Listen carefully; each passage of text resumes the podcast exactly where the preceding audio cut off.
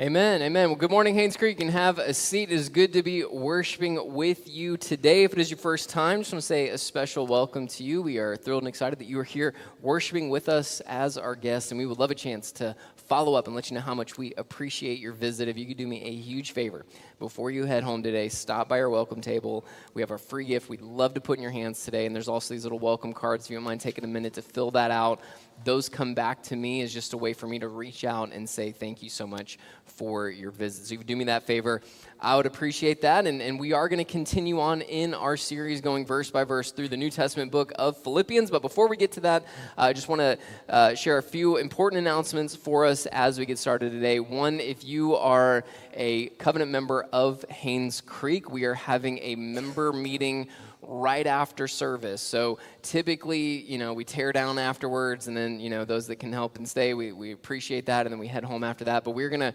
instead of tearing down right after, we're going to go, for those who are coming to the meeting, we're going to go straight into the cafeteria, go get your kids, uh, come to the cafeteria, and then we will tear down after the meeting. So, members, if you can stick around and help us tear down, that would be amazing. Um, if you're not a member, we would still love for you to come to the meeting. You're more than welcome to come and sit in and hear some important updates about where we are as a church. That'll happen again right after service in the cafeteria right next door through that wall. Also, uh, a couple other things we have going on. Uh, this is the time of year for Operation Christmas Child. We, we do this every year uh, where we get to fill shoe boxes with little toys and gifts. Uh, but more important than that, uh, the gospel goes out with these boxes uh, to kids, needy children all over the world. So we have boxes available. If you want to grab one of the official Operation Christmas Child boxes, you can do that in the back. They're right over there on that table, or you can get any kind of plastic tub, anything that's kind of shoebox size that has a lid that you can put on there. Um, and there's instructions all on uh, the website for Samaritan's Purse for Operation Christmas Child. Uh, you can find all the details on what things are acceptable versus not acceptable to put in those boxes. But again, this is a great way uh, to bless children at Christmas time all around the world. And yes, with gifts and good things for them, but, but most importantly, the gospel and the good news of Jesus Christ. So it's a great organization, great opportunity for us to serve children all over the globe. So make sure you do that. We are going to collect boxes up until uh, Sunday, November 19th. That's the day that they are due. So make sure you bring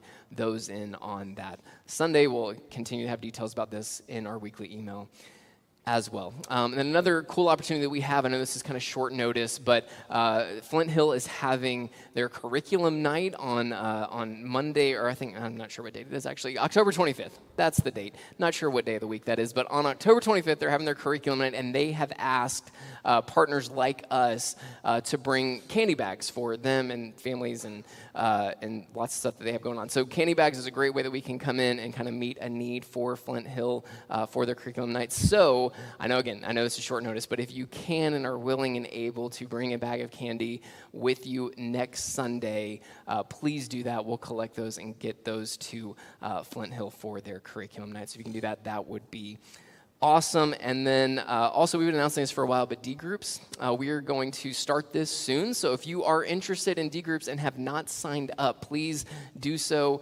uh, soon. You can let me know. You can email me. You can find it on our website to sign up. Uh, if you get our weekly email, it's in that. It's been in that for the last few weeks. But again, this is an opportunity for those who are looking for a little bit deeper, more intentional discipleship and accountability in your walk with Jesus. Uh, these are going to be groups of women only and men only, where we really dig deep into our spiritual lives and where we are at and how we can encourage one another and pray for one another more intentionally in our walk with Jesus. So if you are looking for a discipleship opportunity that, that goes deeper than what we have on Sunday mornings or in Sunday school or in our community groups, this is a perfect opportunity for that. So please uh, let me know if you're interested in that. We're going to get started with those uh, shortly. So we want to be able to follow up with everybody who's interested and give you all the details for that. So let me know soon if you are interested. And like I said, church, we're, today we're going to continue on in our series going verse by verse through the book of Philippians. Today we're going to start something new. I'll, I'll share with you what that's going to look like here in the next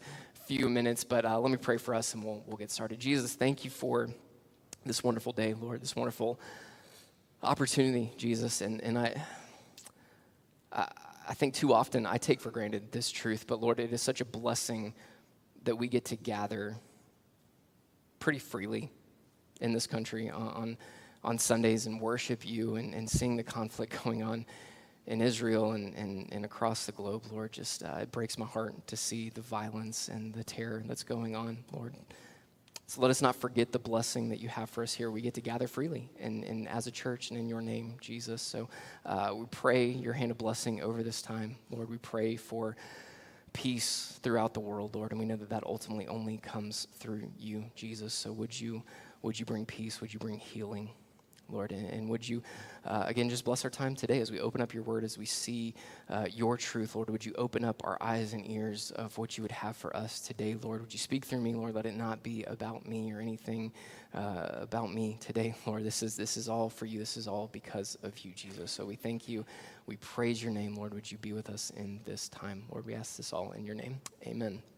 Okay, so like I said, we're going to continue on in Philippians. Um, so if you have your Bibles, you can go and up, open up to Philippians chapter 2. And, and thank you uh, to one of our elders, Lee Parker, who preached last Sunday. Uh, if you somehow missed that, uh, we have it online. You can check the podcast, you can check our YouTube page for the service. But Lee did an incredible job walking us through the first four verses of Philippians chapter 2. And now we're going to kind of, we're going to move into this new section of uh, Philippians. And again, this is part of a larger section, but within this, uh, verses 5 through 11, uh, Paul gives us some of the most incredible words about Jesus Christ that we see throughout the entire New Testament. And this is just such a, uh, a theologically rich, dense section of scripture that just absolutely shows us the importance of who Jesus is and what he has done. So, uh, this is you know what we call Christology, the, the study of Christ, the study of the person and work of Jesus. That's what we find here in Philippians 2, verses 5 through 11. And because it is so rich, because it is such a,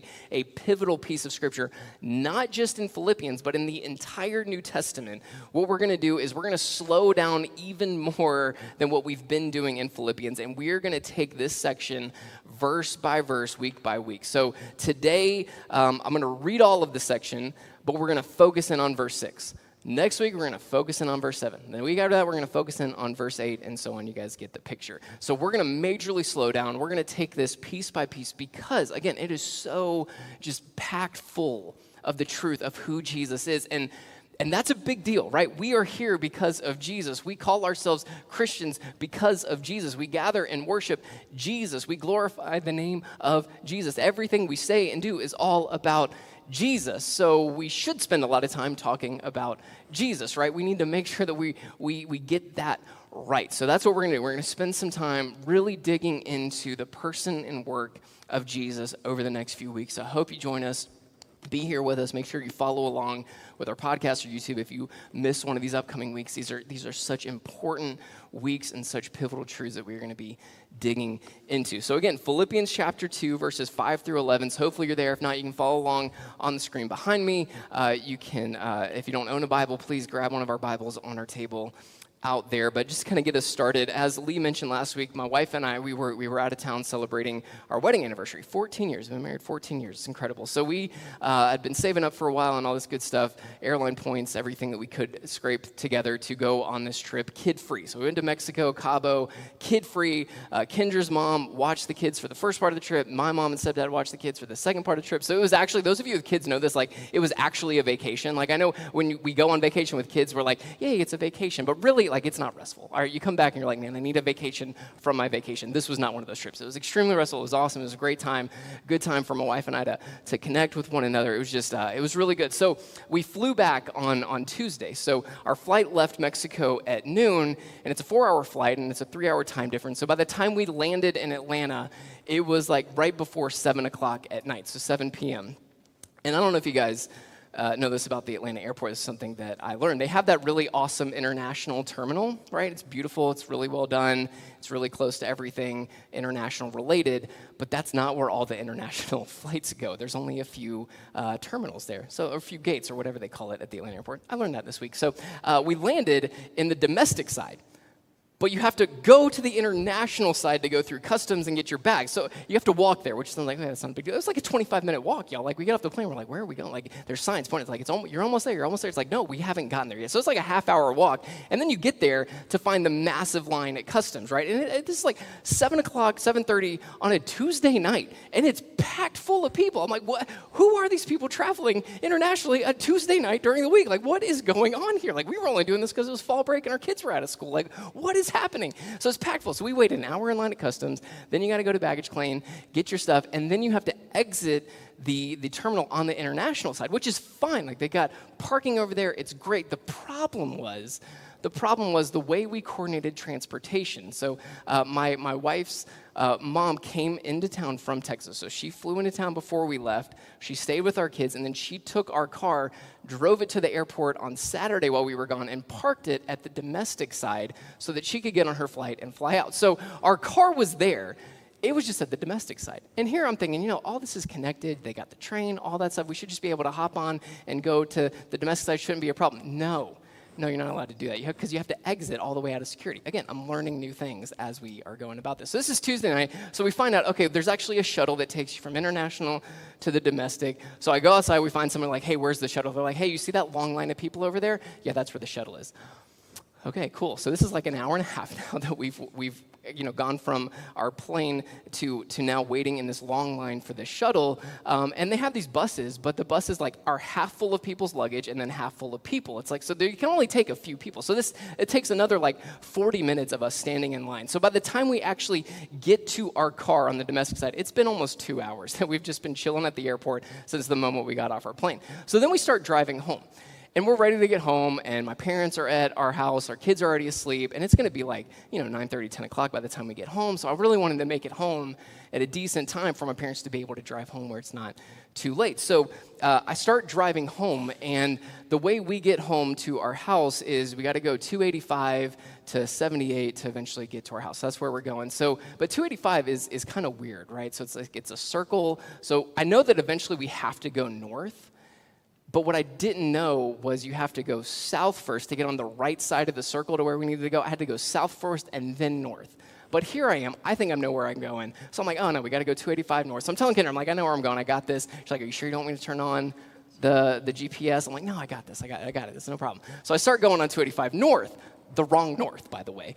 The wrong north. I learned this several miles into it. I'm like, this isn't looking right. The exit numbers are not normal. This is not, this is not where we should go. And finally Kendra goes, do you think we're going the right way? I was like, you know what? No, I don't think we are. Turn on the GPS and see. And she turns on, she's like, yep, I knew it. We were going the wrong way. Told you we were going the wrong way.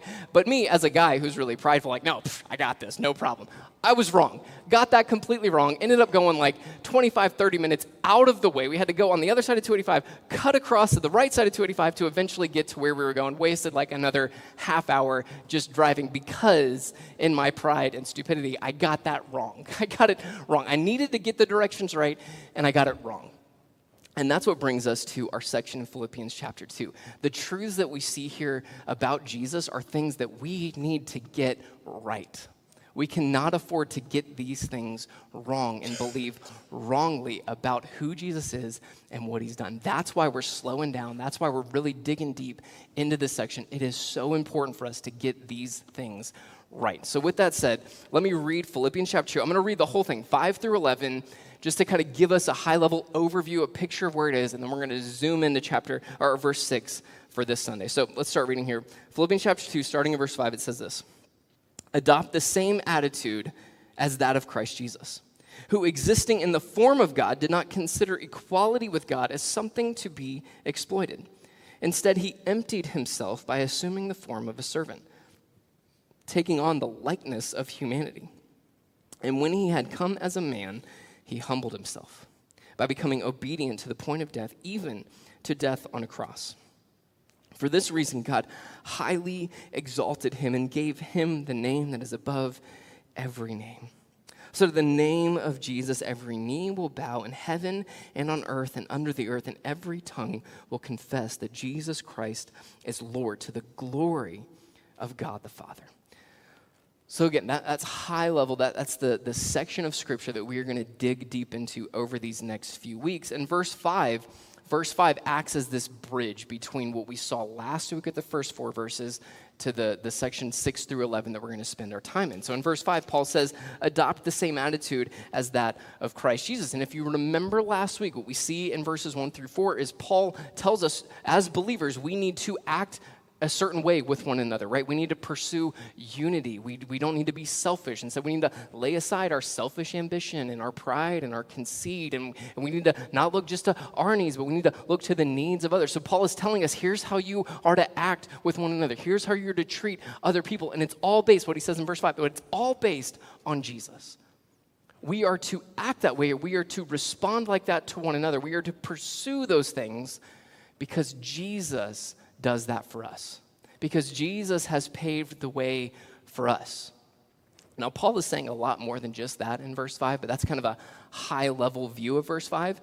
In order to fully understand when Paul says to adopt the same attitude of Jesus, in order to fully understand what that means, we have to fully understand verses 6 through 11. So we're going to do this, like I said, a little different. So what we're going to do is we're going to zoom in on verses 6 through 11 over the next few weeks. And then we're going to go back to verse 5. After we understand 6 through 11, we're going to go back to verse 5 and say, okay, based on what we now know, here's what verse 5 really in its full depth and richness what that means. So we're gonna we're gonna set verse 5 aside over here for a few weeks and, and we're gonna come back to that all right? So we're like i said we're gonna zoom in on verse 6 today. And as we do this as we do this over the next few weeks, I want to keep three questions in mind for us. I don't have these on the screen, so uh, you can write these down if you want to, but just uh, kind of let you know what the outline is going to look like over the next few weeks. We're going to keep these three questions in front of us. We're going to ask, what does this tell us about who Jesus is? So the verse that we're in, what is it? What does this verse tell us about who Jesus is?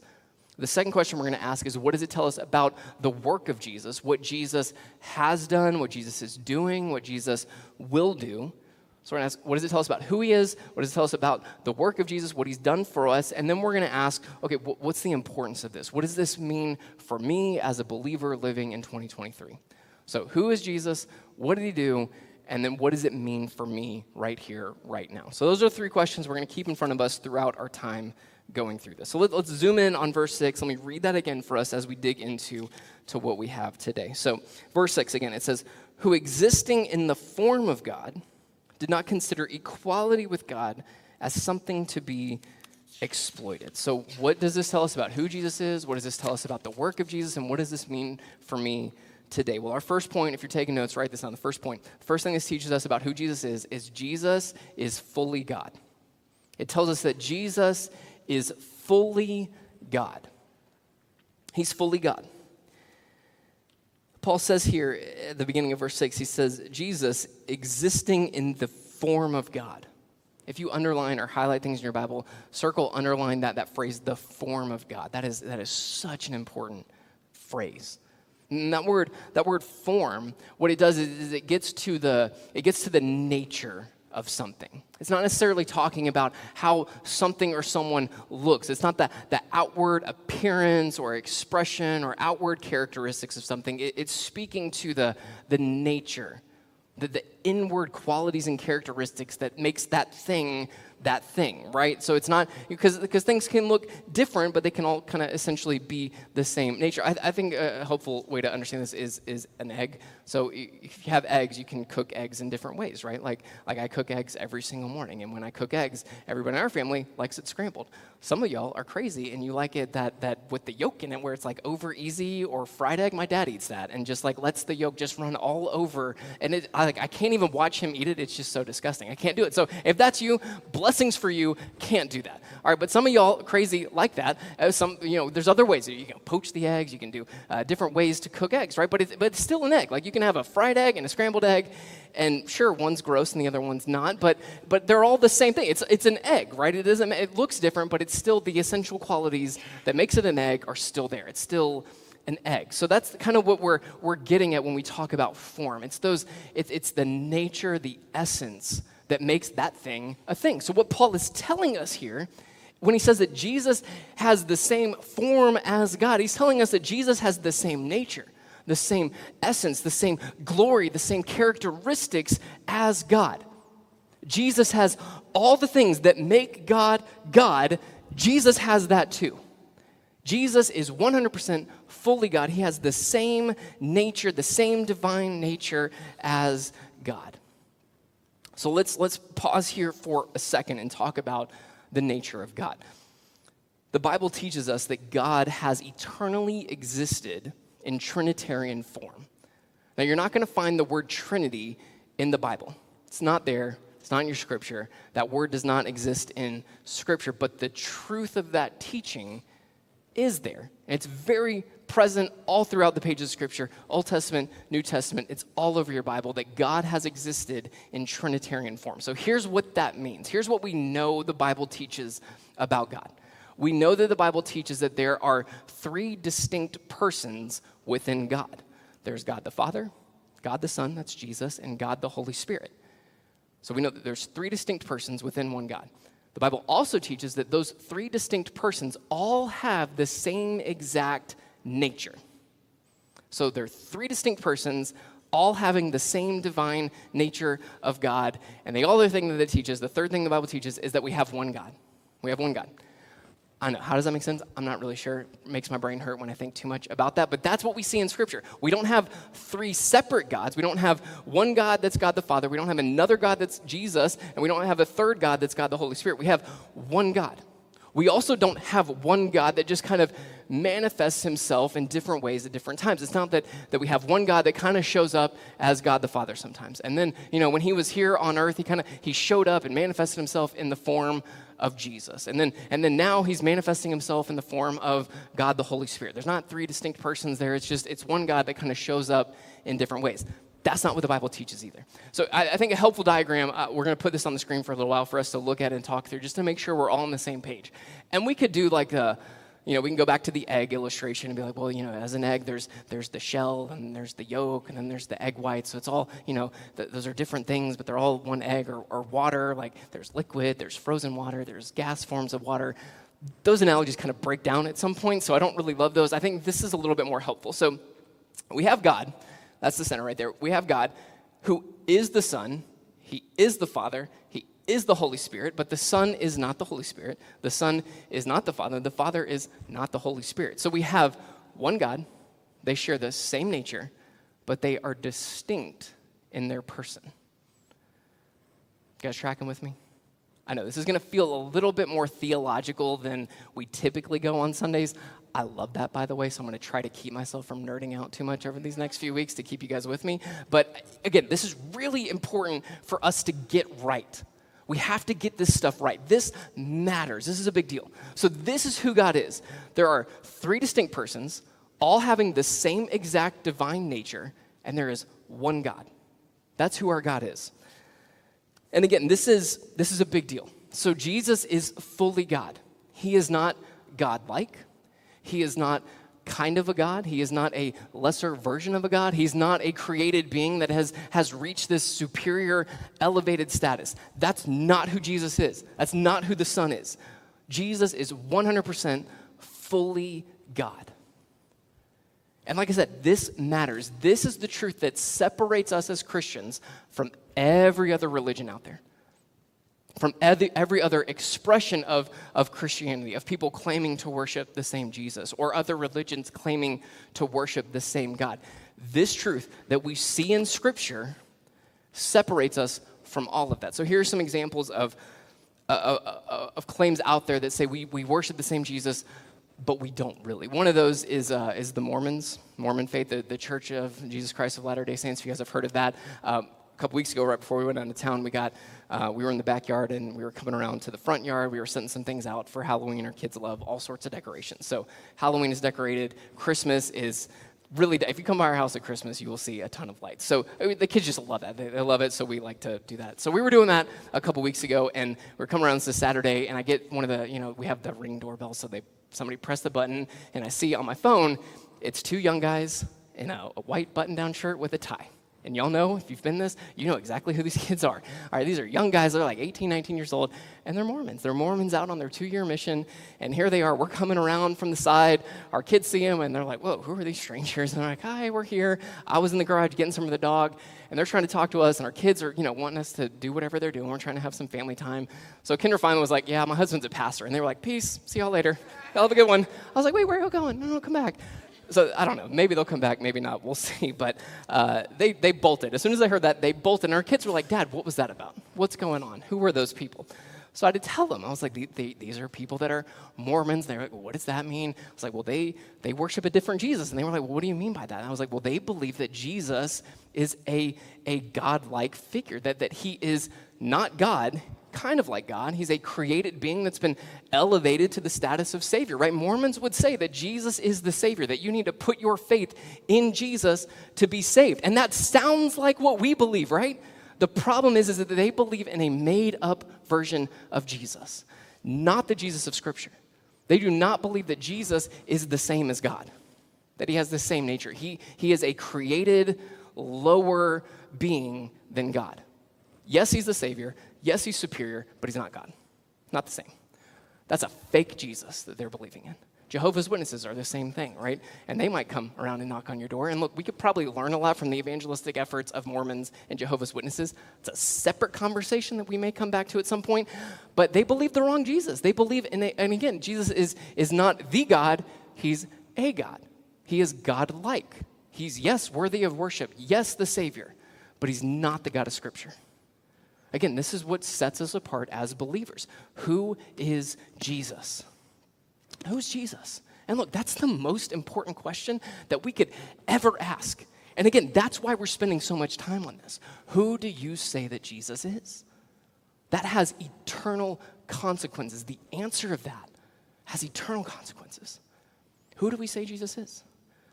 The Mormons, Jehovah's Witnesses would say Jesus is Savior, but he's not God.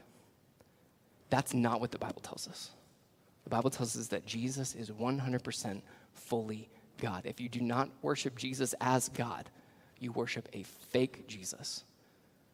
And just like anybody else that doesn't believe in the true Jesus, Mormons and Jehovah's Witnesses, when they die, if they do not repent and believe in the true Jesus, they will spend eternity in hell forever. That's the reality.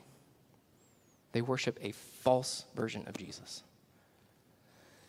Look at two other really big world religions. Muslims would claim that we worship the same God as them. But who do they say Jesus is? He's just a good person. He's just a teacher. Maybe he's a prophet. He's not God. We don't worship the same God. Jews would claim to worship the same God that we see in Scripture, the God of the Old Testament. They would say, Yeah, we believe in that God. But who do they say Jesus is? He's just the guy, not the Messiah, not the Savior. He's just a guy. And that's where things go backwards, right? Like that's where we get off track. I'm like, no, no, no, no. Jesus is God. That matters. It matters who we say Jesus is. This truth right here matters and has eternal weight and consequences on how we answer that. Who is Jesus? Jesus is 100% fully God. So, if it matters that much, where else do we see it in Scripture? Surely it can't just be in Philippians chapter 2. And you're right, it's all over Scripture, especially the New Testament. So here are some other ways that we know for sure that this truth is 100% true, that Jesus truly is fully 100% God, having the same divine nature as God. Here's some other ways that we, we can know this for sure. One is Jesus himself refers to him as God. And he does this in several different places. I'll give you two verses. One, in John 8 58 through 59, Jesus says this Jesus said to them, Truly I tell you, before Abraham was, I am. So they picked up stones to throw at him, but Jesus was hidden and went out of the temple. So you might be thinking, like, well, what is that? And Jesus says, I, I, don't, I am. What does that mean? Well, the I am, that is the personal name for God that God gives in the Old Testament when God appears before Moses at the burning bush and he says, Go tell Pharaoh to let my people go, Moses says, Who should I tell him sent me? What do I call you? And God says, I am that I am. That's his name. That's translated in Hebrew as Yahweh. That's the personal name of God. Strict religious, ritual Jews won't even write that name out because they revere that name so much. They won't even spell it out.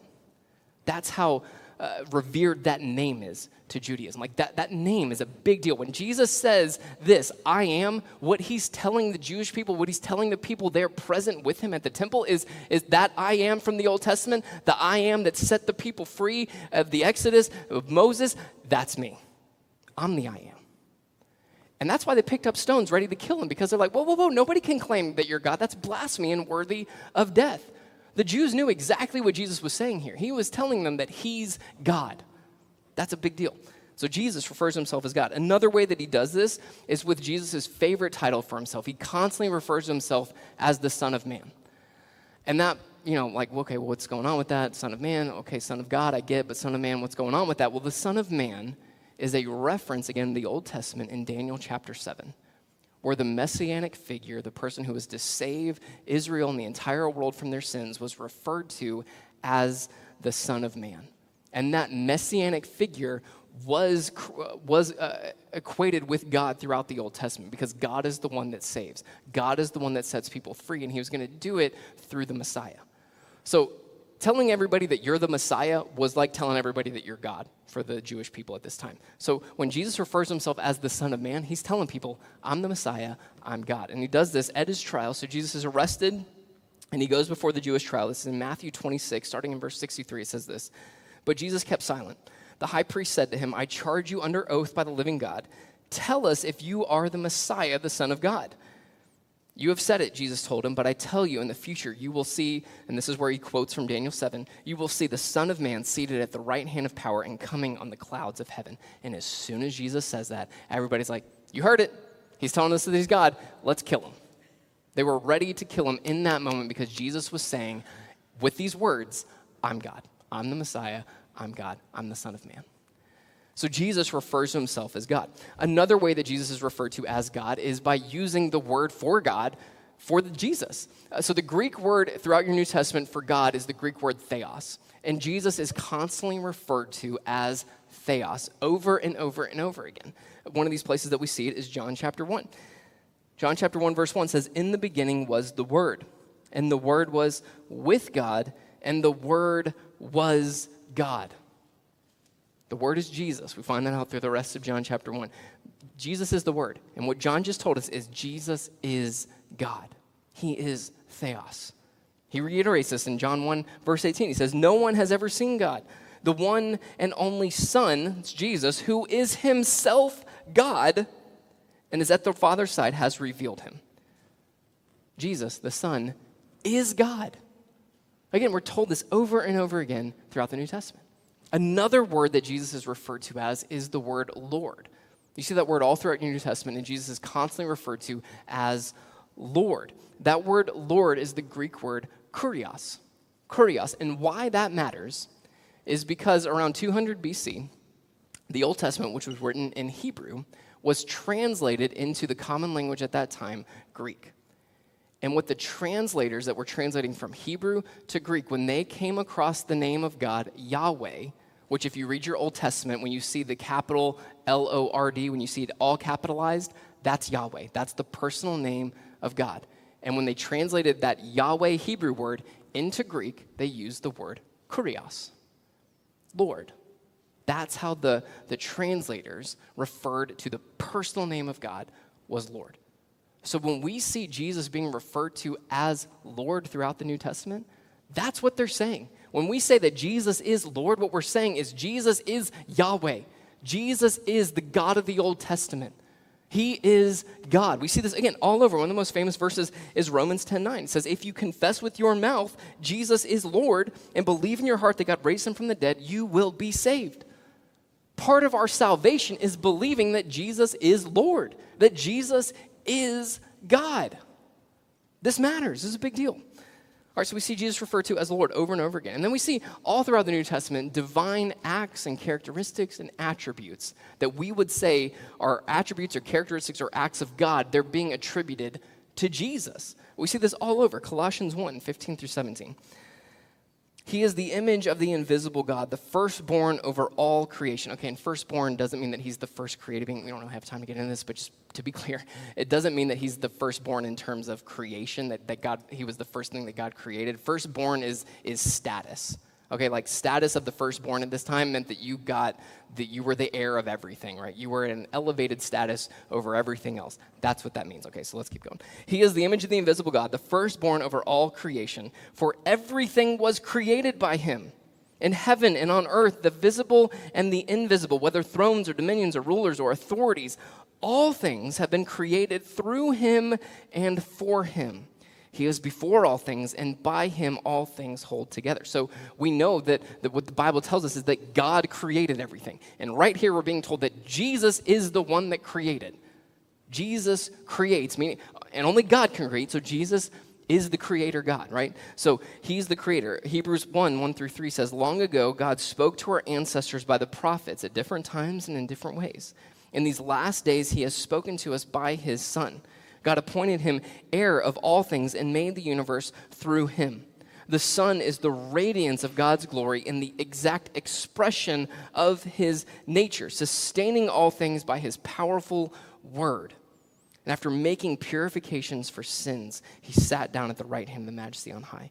So not only are we being reminded here that Jesus has the same nature as God? Not only are we being reminded that Jesus created all things, what we're told here in Hebrews chapter 1 is that he sustains all of creation through his power.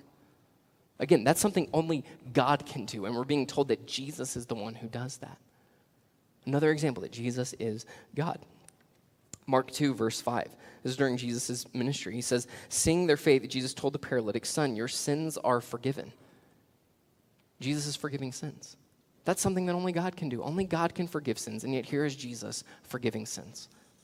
Matthew 14 33 says, after um, Peter walked on water and, and they see this, and this is what happens Matthew 14 33. Then those in the boat worshiped him and said, Truly, you are the Son of God. Only God can receive worship. Only God should receive worship. Let me put it that way. And here Jesus is accepting and encouraging people to worship him. Here are faithful Jewish people who knew the severity of sin and the consequences of worshiping, worshiping somebody else other than God. Here they are worshiping God himself. Because they see, man, this guy has power over nature. That's only something God can do. And we, we, we're reminded of that all throughout Jesus' ministry, right? Every time he heals, every miracle, the feeding of the 5,000, the calming of the storm, like all of these different miracles that Jesus does over and over and over again, he's showing the power of God. These are things that only God can do. And here Jesus is doing it. So we're reminded over and over again that Jesus is God. And one of my favorite ways that we can be certain of this truth is James chapter 1 verse 1. It says James, a servant of God and the Lord Jesus Christ to the 12 tribes dispersed abroad, greetings. Now that doesn't seem like much, but what matters here is that James is the earthly brother of Jesus. And here he is saying that he is a servant of God and the Lord Jesus Christ. How many of you have siblings in here? Would you ever willingly say that you are a servant to your sibling? Anybody? Anybody in here? No. That, that would never be something that I would say, and I would never equate one of my siblings with God, unless they actually were, right? Like, here's Jesus' own brother that grew up with Jesus saying, Yeah, I worship that guy. Yeah, I serve that guy. Yeah, my brother, but my brother's God. Okay, yes, I know he's my brother, but he's God. like, that doesn't happen on its own apart from it being true, right? Like, Jesus' own siblings are worshiping him as God and committing their lives to live for him. So, Jesus, over and over again, we see throughout Scripture that he is 100% fully God. This is a conviction that we should hold tightly. We talk a lot about open handed versus closed handed issues, right? And we're constantly, and we did this last week where we see Christians that we, we fight over things that, that ultimately don't matter, right? Like we disagree on all of these, what we call open handed issues. These are things that, that, that Christians who love Jesus can disagree on, and we can all, you know, sit under the banner of Jesus. Things like like church governance, right? Like some people, you know, more congregational, more elder, more, you know, pastor, whatever it is. Like there's a bunch of different forms of church government. We can have different forms and still be under the banner of Jesus. That's an open handed issue that we can disagree on and still be in fellowship and have the same faith. But there are other things in Scripture that are closed handed issues that if we get wrong, if we disagree on, that's where we break fellowship. This is one of those closed handed issues. We need to believe that Jesus is 100% fully God. If I'm sitting across the table at somebody and they're a believer, they say they're Jesus follower, and they're like, you know what? I really believe in premillennialism. I'll be like, okay, cool, sounds good. I don't fall in that camp, but you do. That sounds great. Awesome. Tell me more about it. Why do you land there? Let's talk. That's, that's great. We can still be Christians and disagree on eschatology things. But if I was sitting across from somebody who said, I'm a Christian, I'm a believer, and I don't think Jesus was God, okay, that's where we go, time out. We need to talk about that. Because now, now I cannot safely say that you are a believer in Jesus. Now there's doubt there because this is something we, we have to get right. This is a closed handed issue that if we believe differently, our salvation is absolutely in question. So, this is one of those closed handed issues. The, the divinity of Jesus this is a big deal. And again, we see this all throughout Scripture.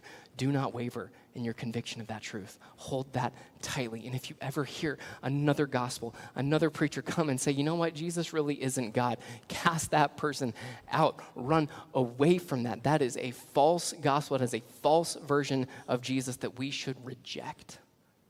This is a big deal, it matters. Okay, so let's move to our second question. That tells us who Jesus is. Jesus is fully God. Now, what did Jesus what did Jesus do with that? What did Jesus do with his divine nature? The second thing we see here about Jesus is Jesus is selfless. Jesus is selfless.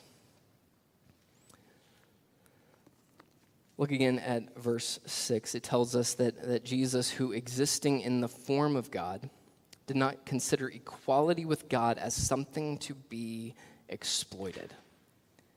What does that mean? What are we talking about when we get there. Jesus did not consider his divinity, his equality with God, as something to be exploited. That phrase, something to be exploited, is all one word in the original language. And, it's one that, that's a little difficult to translate because it's really not a common word, which is why you see it translated in different ways. So I'm reading out of the Christian Standard Bible, and I really love this translation. I've been primarily preaching out of this translation for a while now, and I, I, really like the way they translated this because I think it gets to the heart of what it actually means here in the context. But uh, there's other uh, versions like the, the English Standard Version, the ESV, which I used to preach out of. I really love the ESV, it's a great translation. They say, they translate this as, as something uh, to be grasped, as a thing to grasp. Uh, the NASB also translates it something similar like I don't what does that mean? I don't know what like what's he trying to grasp at? Is it equality go out that, that he's trying to grasp but he doesn't have? Like what that doesn't really I don't know I don't, what does that mean, right? So what what do we mean when it says here that that uh, how this word is translated? Well, this word carries with it an idea of using something that you have for selfish gain. So you already have something, it belongs to you, and you are choosing to use that for your own selfish ambitions and purposes. And what we're told here is that Jesus does not do that. He already has divinity. He already has the same form, the nature, characteristics as God. He has equality with God. And yet, how does he use that?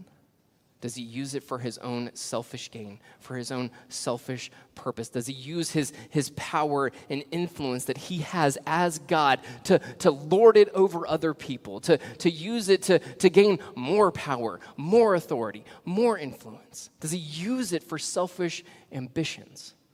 No, he doesn't.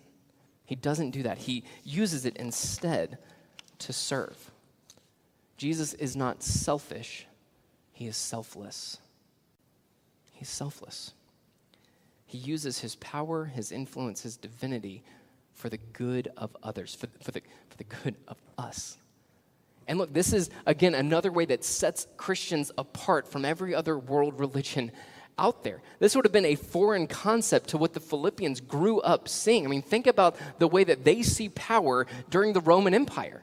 What did Caesar do? Caesar gains power because he's the, the biggest guy on the block, right? He's the one that's going to defeat all the other armies. He's the most powerful person in the world. And how is Caesar using that power? He's using it to gain more land, to conquer more people, to force more people under his empire to force others to bow before him in worship, to see him as a God. That's what Caesar does. He uses his power and influence for selfish gain. Think of all the, the different uh, mythology that the Philippians would have grown up seeing with, with Greek and Roman gods. What do we know when we study mythology? How are these Greek gods, these, these false gods, using their power and influence? Are they using it to help other people out? No. They're using it for their own glory, their own selfish desires and ambitions. We see this throughout Scripture, right? How often are we seeing people who have some level of power and authority in Scripture using it for selfish gain, for selfish ambition, rather than to serve other people. I mean, this goes all the way back to the garden. Adam and Eve, right? Adam and Eve have the perfect relationship with God, full access to God. They have everything you could ever hope, want, and imagine. And God gives them one command don't eat of that tree. You eat of that tree, bad things happen. And here comes Satan along. He's like, Oh, you see that tree? Looks good, doesn't it? Yeah, it is good. Guess why God said, Don't eat of that? Because if you do, you'll be like God. And what did Adam and Eve do? They ate because they wanted to be God. They didn't want to live under God's authority. They wanted to be over and above God. They wanted to be their own God. So they ate. And God does exactly what he said he was going to. Bad things happen. Sin comes into the world, evil, destruction, just a whole bunch of awfulness, right? Comes in because of that decision, because Adam and Eve decided, you know what? I want to reject living for God and under God, and I want to be my own God. I want to do whatever I want to do. And man, we've been doing that ever since. We're hearing that same message over and over again in this culture. Do whatever it takes to get ahead, right? Do whatever it takes to, to get what you need to get, to get over and above other people. Chase after your own selfish ambition and your desires. That's a good thing. That's rewarded in our culture.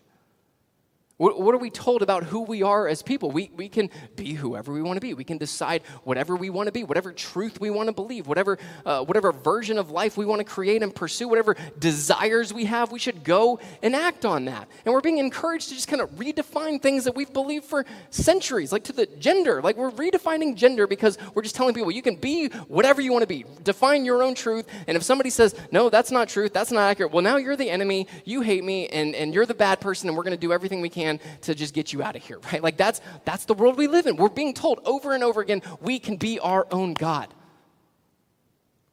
We can define our own reality. We can define our own version of truth. That's not how God has created us. That's not the way we're meant to live. We are not meant to be God. Our best life, the way that we flourish, is living under the authority of God is living as He has created us. But we buy into this lie all the time. And we seek ways to use whatever power and influence we have for our own selfish purposes, ambitions, and desires. that's not what Jesus did. That's not what Jesus did. He didn't see it as something to exploit. He didn't use his power, his authority, his divine nature and status as something for Uh, his own selfish gain and ambitions. No, he, he used it to serve us. And we're going to get into more specifics of what that looks like as we go forward in the next few weeks. So make sure you're here. Stick with us over the next few weeks as we dig into these important, really big truths that we need to get right, right? These are closed handed issues. So we're going to see exactly what Jesus does with his divinity. It's not something that he uses for his own good, he uses it for our good. He uses it to come down from heaven, live the perfect life that you and I never could, die the death that you and I deserved because of our sins, take on all of our sins, all of the wrath that we had stored up, dies on the cross, sacrifices himself for us, bearing the weight and penalty of God's wrath, rises from the dead three days later, and, and gives us his salvation and righteousness through faith in him. That's what Jesus did with his divinity. That's what God does for us. And we're called to do the same. So, real quick before we end, what, is this, what does this mean for us? What does this mean for us? Let me give you three thoughts before we close up today. What does all this mean? What, what, what's the importance of it? Well, the first thing is that it reminds us of the importance of Jesus' divinity. Again, this is a big deal. This is an important doctrine that we have to get right. This matters. This is what sets us apart as Christians from every other religion that's out there. Is who do we say Jesus is? He's God. Jesus is God. It also reminds us of the trustworthiness of Jesus in Scripture. Jesus doesn't say that he's a good teacher, that he's a good person that we should follow and emulate and, and live for, even though he's just a man like us. No, Jesus says that he's God. He's God. He tells us he's God. So if we were to not believe that, what we're saying is that Jesus was either a liar, that he knew he wasn't God and he wasn't telling us the truth, or he was just a crazy person that thought he was God and really he's just like everybody else. Those are only three options. It's either he's God, he's a liar, or he's a crazy person. Those are our options. Who is Jesus? Who do we say Jesus is? The Bible doesn't give us the option for any other conclusion other than that Jesus is God. Jesus said that he was. Every apostle and New Testament author said he was. Early Christians, Christian fathers throughout the century have given their lives to hold on to that truth. It's a big deal. It matters. It affects how we view Scripture. It affects how we view Jesus, right? If Jesus really is God, the truths that we find in Scripture, the truths that He reveals to us about Him and the way He's called us to, that should matter. That should matter. We should hold that with, with weighty hands, right? That, Je- oh, Jesus says this, man, the Bible says this, and Jesus is God, and I'm living for God. Like, those words matter. These are not suggestions. This matters. It affects our worship, right? Who are we worshiping? Who are we giving our lives to? It's Jesus. He's not just a good person, not just a good teacher with some good morals and some good principles. No, He is God. And it matters for our salvation. The Bible tells us over and over again that only God can save, only God can forgive our sins, only God can bear the weight of sin's punishment. If Jesus was not God, He did not save us. He couldn't have. A normal person like you and me could not save us. If that could happen, we didn't need Jesus. We didn't need God. It matters that Jesus is fully God. If he is not fully God, we are still in our sins and none of this matters and we should just go home and never come back again. That matters. This truth matters. It's a big deal. Second, it reminds us of how we are to be like Jesus. Again, that's the whole point of this entire section is that, hey, we're to live this way because Jesus lived it perfectly and we're to follow his lead. We're to follow his example.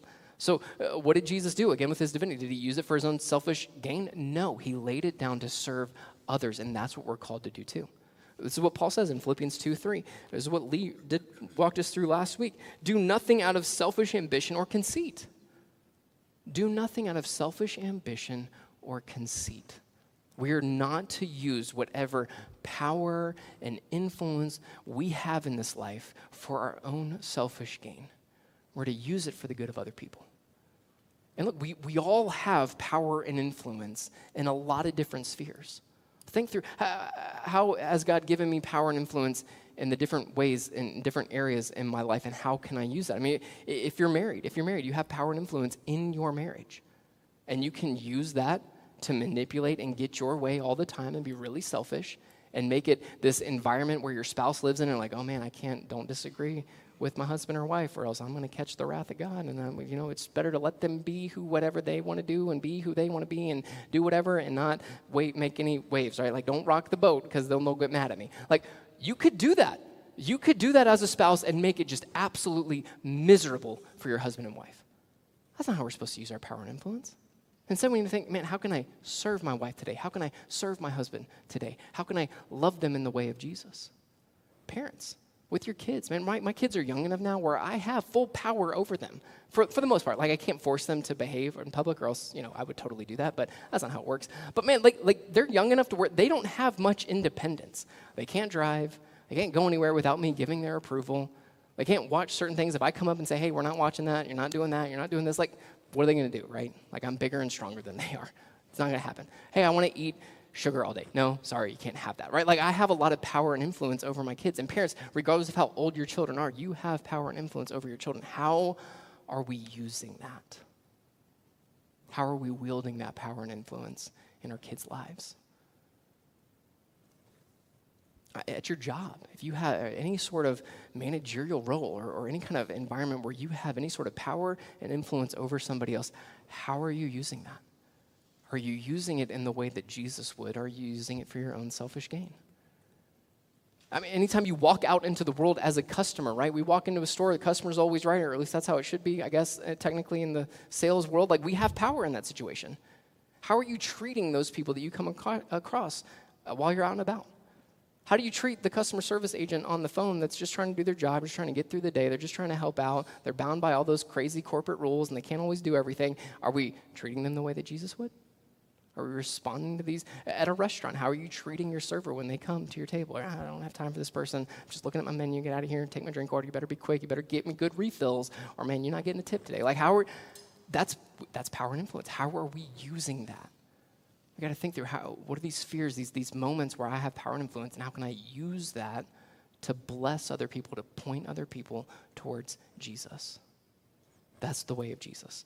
And then lastly, it, it helps us answer the most important question. Like I said, the most important question we could ever ask is who do you say Jesus is?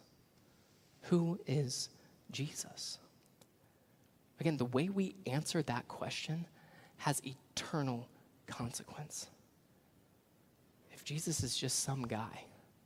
Maybe he's a good teacher, but he's really just a guy.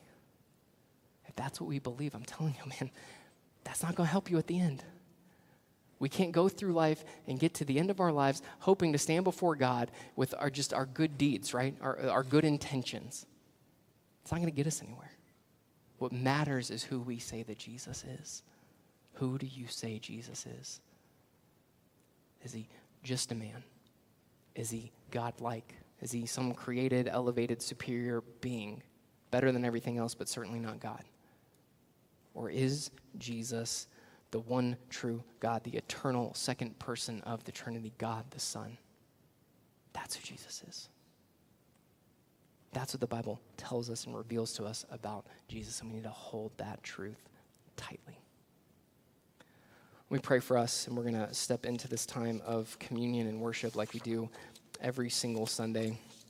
And this is a time for those of us who are believers. This is a time for those of us who, who do believe these truths about Jesus, who have confessed that Jesus is Lord, that He is God and Savior.